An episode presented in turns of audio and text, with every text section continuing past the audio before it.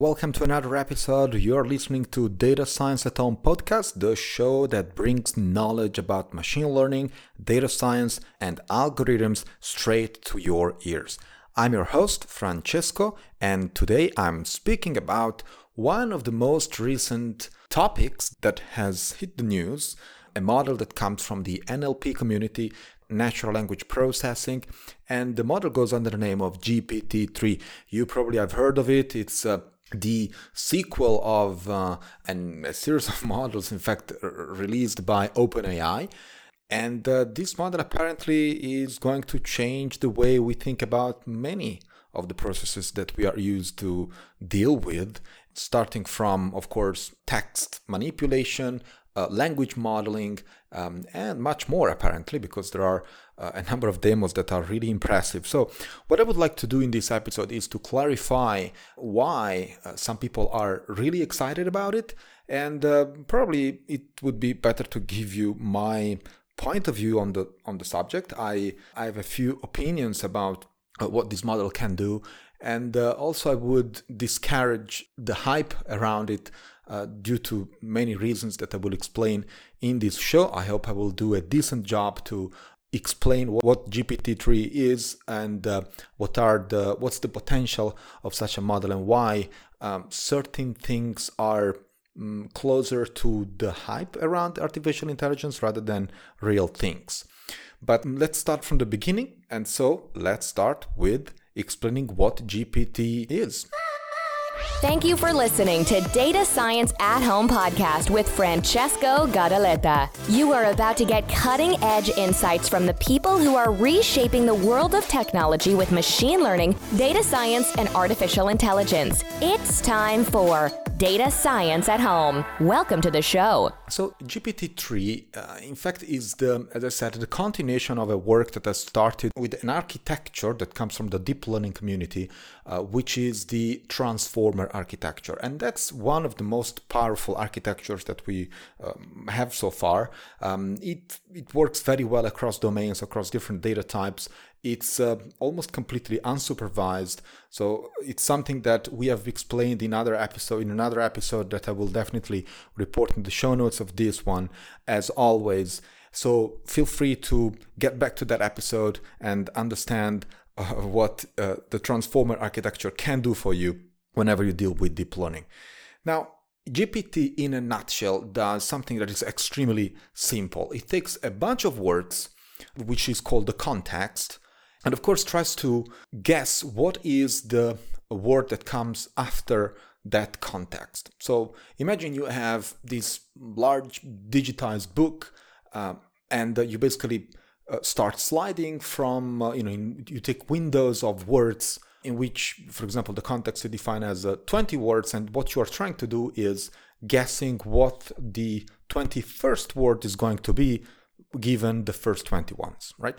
And so when you do that, what happens is that you are training, in fact, a probabilistic model that tries to guess what this 21st word would be.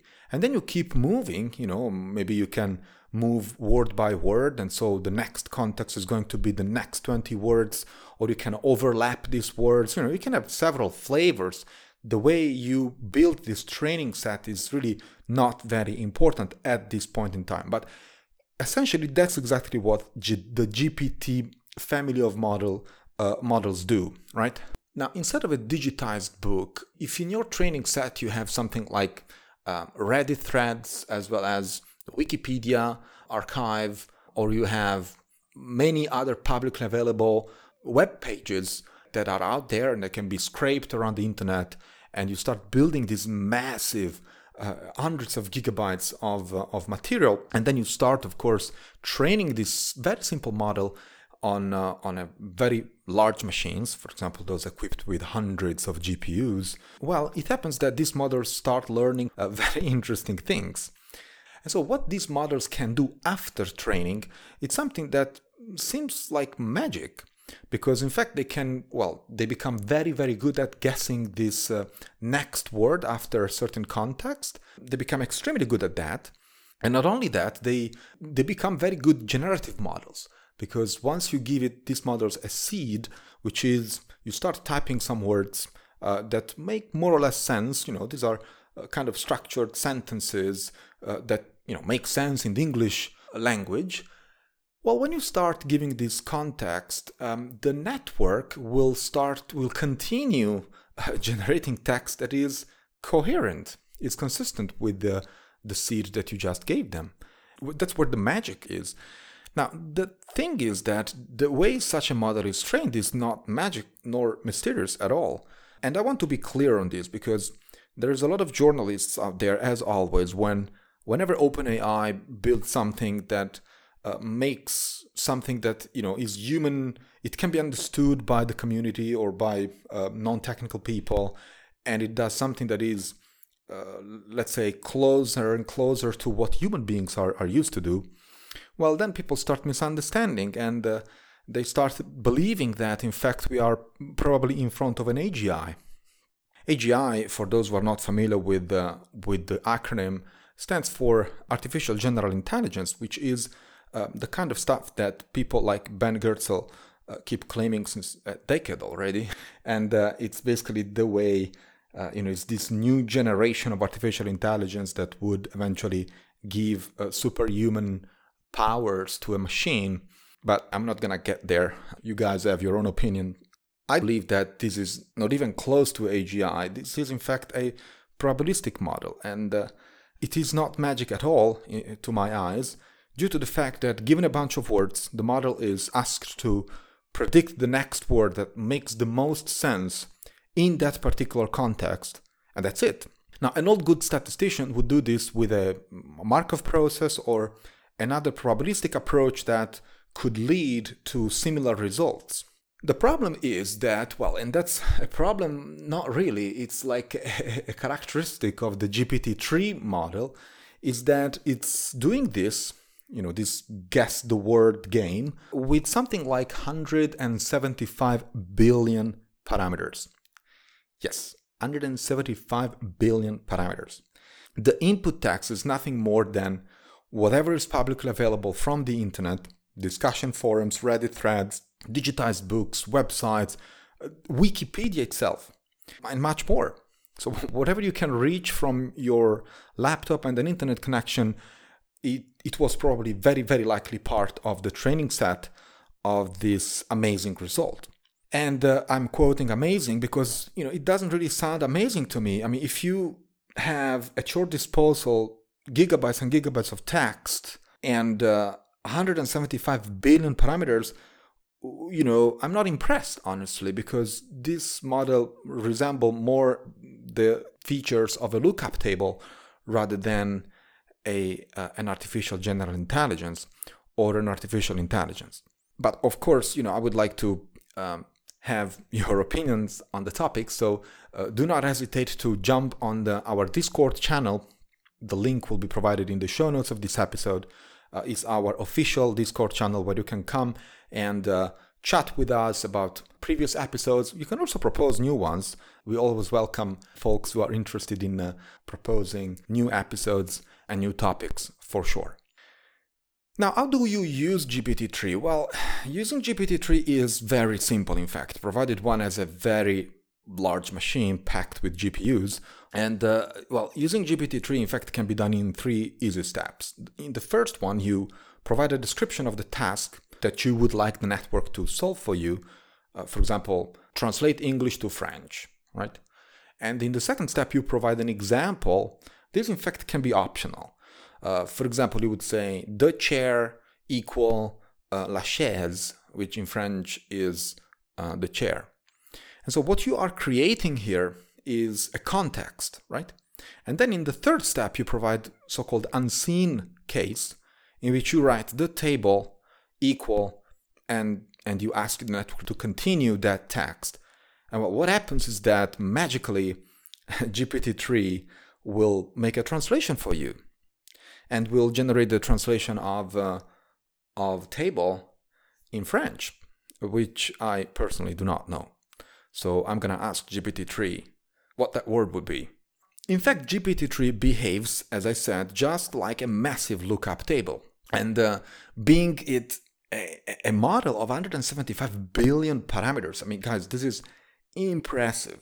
it's 10 times bigger than the previous version of GPT, uh, which was GPT-2, uh, that had something like, I think, 15 or 17 billion parameters, which is already insane. It's already insane. It's very hard to believe that such a network does some form of generalization due to the number of parameters that we are dealing with. I find it very hard to believe that these models can generalize. In fact, these models, in my opinion, do not generalize. These models will uh, basically parrot what they have already encountered in the input during training, with some perturbation, of course. It does not even perform uh, backpropagation due to the massive amount of parameters uh, it is equipped with. Now, does it sound intelligent to you? I, I don't know. I, it, it doesn't to me. Probably the most intelligent component of GPT-3 is in the transformer architecture that I've discussed uh, quite extensively in another podcast episode. As I said, I will report that in the show notes of this one. So, what do people think of GPT-3? Well, among many practitioners, there's been a lot of uh, uh, you know activities behind the scenes. People who have been creating a lot of demos that are based on GPT-3. Some of them are really cool, I must say. I mean, there is something that is really, really interesting and uh, definitely fancy to watch. But among many, uh, for example, one that I remember top of my head is, uh, uh of course, a way to summarize books, or uh, another one to forge email replies for you. Now, there is one in particular that has hit the news uh, a number of times already and also caught my attention, which is computer programming. So, there has been an attempt to let GPT 3 generate source code for you, starting from a description of how a certain web application would look like. And so you can describe, for example, the Google web page in plain English, and the GPT-3 model will start generating the code that, in fact, is the Google web page.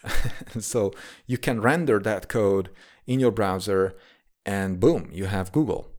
Now, this is insane. You know, imagine if you could describe web applications in plain English and get your your your source code as a result. Imagine how powerful would that be? How many jobs we would lose like the day after? That would lead people to believe that we no longer need, for example, software developers.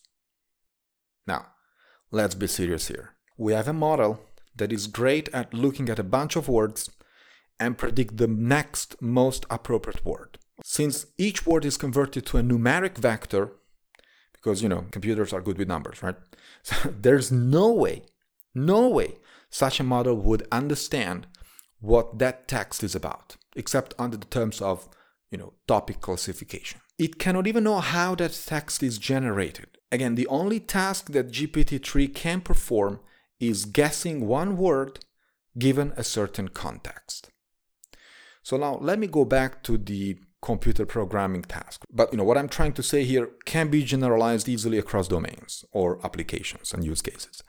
So coding is the result of several skills and capabilities that definitely go beyond language syntax. As you know, code can be elegant, it can be short, abstract, highly maintainable, and it usually follows certain engineering principles, right? Software engineering. Of course, I'm, I'm referring to proper programming. There's no spaghetti coding involved here. While all this might be observed directly from the source code, it cannot be easily separated from it. So you can understand, for example, if you look at some code, you can understand that that code is following certain principles, not all of them, but you know, by looking at a certain context in, in that particular library or source files, you can understand if certain programming principles are observed. You can understand if code is elegant, for example. Um, if you're a good programmer, you have you know probably learned these things, these abstractions, and uh, and you could capture them by reading the source code. But even a good programmer cannot easily separate this. So you cannot easily, for example, if you never encountered or you, you never studied a, a software engineering principle, you cannot really abstract it from the source code by looking only at the source code. This is something that is extremely difficult to do because it's in the source code, but this source code itself doesn't give you any hint, definitely not directly, about the engineering principle that have been applied for that particular source code. Now, let me explain the same concept in the language of so-called real engineers. Real just because they build something tangible, something that we can we can kick or or, or touch. For example, buildings or bridges, right? So if you look at a million of buildings or bridges, this task of observing buildings, of looking around you, it can tell us a lot about the material, about their shape, but very little about the construction principles and the geology, for example, that are all required for a building to be safe, durable, resilient, and many other properties that we want from buildings and bridges. Now, another big problem is, and that comes from machine learning, in fact, from machine learning algorithms, is that they can only learn from data. So when such data is biased, incomplete, or just inaccurate, an observation of the phenomenon that you're observing will be extrapolated, and that will also be biased, incomplete, and inaccurate. The third biggest problem is that GPT-3 needs an enormous amount of unbiased data. And the internet is exactly the place that lacks such a requirement. And so that's another problem that I would see, you know, garbage in, garbage out, we say in machine learning, which is if your data sucks or is inaccurate, is biased, well, so will the result be. And so the model will be biased, will be inaccurate, and will be unbalanced. Not to mention the fact that good developers and of course human beings do not need to read about, for example, pointers in C or C++ or lifetimes in, in Rust uh, a million times for them to understand this concept and master them. In addition to this, a model that learns the way GPT-3 does is a probabilistic model. Developers do not write code on a probabilistic basis. Not even those who, who copy paste from Stack Overflow. Psh, that burns, guys, I know. So, to be clear one more time, when it comes to coding skills, GPT-3 is definitely similar to a developer who has some familiarity with the syntax of programming language but he doesn't know any type of abstraction behind such a language, and who is constantly referring to a massive dictionary of coding snippets. Imagine if on Stack Overflow you only had coding snippets. That's it. That I think is the fairest comparison I can make when I when I think about GPT-3 as a developer. And so I would definitely not be concerned of killing his job or her job I'm more concerned that such a coder was in my team in the first place. So, whenever you read about GPT-3 is going to kill software developer jobs, do not worry. Just flag that journalist because that guy is probably gonna say another bullshit in the immediate future. That's it for today. Thanks for joining us this week on Data Science at Home. Make sure to visit our website on datascienceathome.com where you can subscribe to the show in Apple Podcast, Stitcher, Spotify, or even via RSS so you'll never miss a show. While you're at it, if you find value in this show, I would appreciate a rating on Apple Podcast, or if you'd simply tell a friend about the show, that would help me a lot too. Ciao. You've been listening to Data Science at Home podcast. Be sure to subscribe on iTunes, Stitcher, or Podbean to get new fresh episodes. For more, please follow us on Instagram, Twitter, and Facebook, or visit our website at datascienceathome.com.